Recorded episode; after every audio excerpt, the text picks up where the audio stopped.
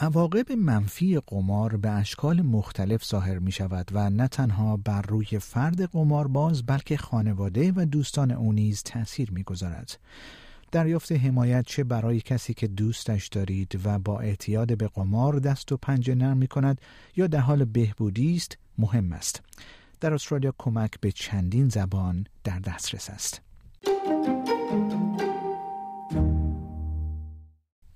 سالی گینزبری پروفسور روانشناسی از دانشگاه سیدنی می‌گوید خطرات مربوط به آسیب در قمار آنلاین و آفلاین ممکن است همیشه قابل مشاهده نباشد. پروفسور گینزبری مدیر مرکز درمان و تحقیقات قمار از دانشگاه سیدنی است. او گفت معمولا به آن اعتیاد پنهان می‌گویند زیرا اگر کسی مشکل قمار داشته باشد آن را در چشمانش نمی بینید یا بوی آن را در نفس او احساس نمی کنید اما مذرات آن همچنان یکسان است و هزینه های مالی آن نیز همچنان یکسان است. Gambling can be easily hidden both online and offline. It's often called the hidden addiction because you don't see it in someone's eyes or smell it on their breath if they have a gambling problem. Online gambling brings that to the next level by obviously being able to be physically in the home while gambling or doing it on a mobile device. So it does appeal to different people, particularly if it's online wagering, it has a somewhat of a different audience to poker machines. The harms are still the same and the financial costs are still the same. او می‌گوید که راه بهبودی از قمار مشکل آفرین یک فرایند پیچیده است هم برای افراد درگیر و هم برای اطرافیان او. او می‌گوید که اغلب اوقات احتمال برگشت نیز وجود دارد. اما آمار چه می‌گوید؟ طبق گزارش مؤسسه بهداشت و رفاه استرالیا هفت و دو دهم درصد از بزرگسالان در معرض خطر آسیب قمار قرار دارند. جوامع متنوع از نظر فرهنگی و زبانی یا به اصطلاح کلد بیشتر از جمعیت عمومی در استرالیا قمار نمی کنند. اما تحقیقات نشان می دهد که آنها در برابر آسیب های ناشی از قمار آسیب پذیرتر هستند. ناتالی رایت مدیر سازمانی موسوم به Office of Responsible Gambling در ایالت نیو ساوت ولز است او می‌گوید که افراد از جوامع چند فرهنگی که با مشکلات قمار مواجه هستند احتمالاً به دلیل شرم و انگ از دریافت کمک پرهیز می کنند.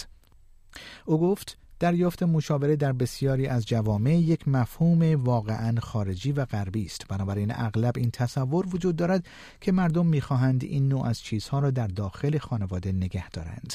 Quite often shame and stigma are really big barriers uh, help seeking in people from culturally and linguistically diverse communities. And often that collectivist sort of culture means that the problem that they may be experiencing with gambling is not only individual, it reflects on the families. And the other issue is around counselling in many communities, a really foreign Western concept. So there's often a notion that people want to keep things within the family در میان بستگان و دوستان افرادی که مشکل قمار را تجربه می کنند نیز می توانند تحت تاثیر قرار گیرند. آنها اغلب آسیب های مالی مرتبط با مشکل قمار را تجربه می کنند. آنها به احتمال زیاد استرس را در رابطه خود تجربه می کنند و باید با پیامدهای منفی مرتبط با آن نیز مقابله کنند. پروفسور گینگزبری گفت این افراد بدون در نظر گرفتن اینکه آیا فرد در حال تلاش برای تغییر قمار خود است نیاز به حمایت از خود دارند. ادم ساکن منطقه وسترن سیدنی با پیشینه عربی از سال 2014 در حال بهبودی از مشکل قمار بوده است.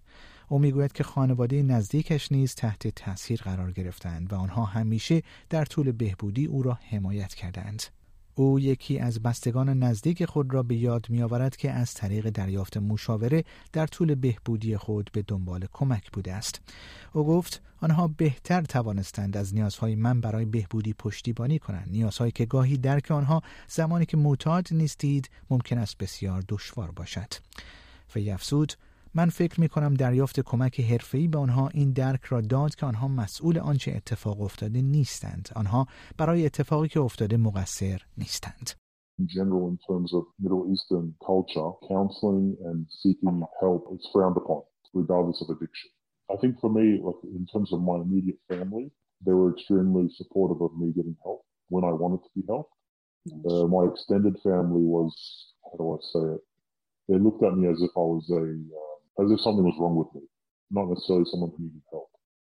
برای عدم نقطه عطف بهبودی او از طریق قماربازان گمنام حاصل شد. انجمنی از مردان و زنانی که تجربیات خود را به اشتراک می‌گذارند و به دیگران کمک می‌کنند تا از مشکلات قمار بهبود یابند. اما عدم معتقد است که هر کسی راه متفاوتی برای یافتن ابزارهای حل مشکل قمار دارد. او می‌گوید برخی از افراد فقط با رفتن به مشاوره به صورت هفتگی برای تغییر شغل، تغییر برنامه های زندگی یا ورزش بیشتر موفق می شوند. چیزهایی وجود دارد که می تواند برای همه کارساز باشد.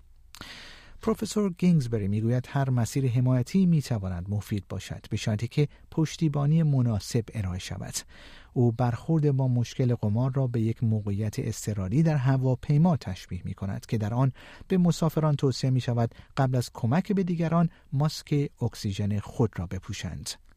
در میان خدمات مستقر در ایالت ها منابع و مشاوره را از طریق تلفن آنلاین یا به صورت حضوری نیز ارائه می دهند. یک کارزار دولتی در ایالت نیو به نام The Number That Changed Our Life با هدف کمک به افراد از جوامع چند فرهنگی که با مشکلات قمار مواجه هستند و در مورد چگونگی دریافت کمک نامطمئن هستند به متقاضیان کمک ارائه می کند. نخستین درگاه تماس برای هر کسی که در ایالت نیو ساوت ولز نیاز به کمک دارد گمبل اویر به شماره 1800 858 858 است. وبسایت آنها نیز به پنج زبان از جمله عربی، چینی ساده و سنتی، هندی، کره و ویتنامی ترجمه شده است. مشاوره مالی نیز در دسترس است. خانم رایت توصیه می کند که اگر به دلیل قمار کردن بدهی های عزیزانتان روی هم جمع شده است یا مشکلات مالی وجود دارد می توانید به دنبال مشاوره مالی باشید. خانم رایت گفت مشاوره به بیش از پنجاه زبان برای همه در سراسر ایالت در دسترس است.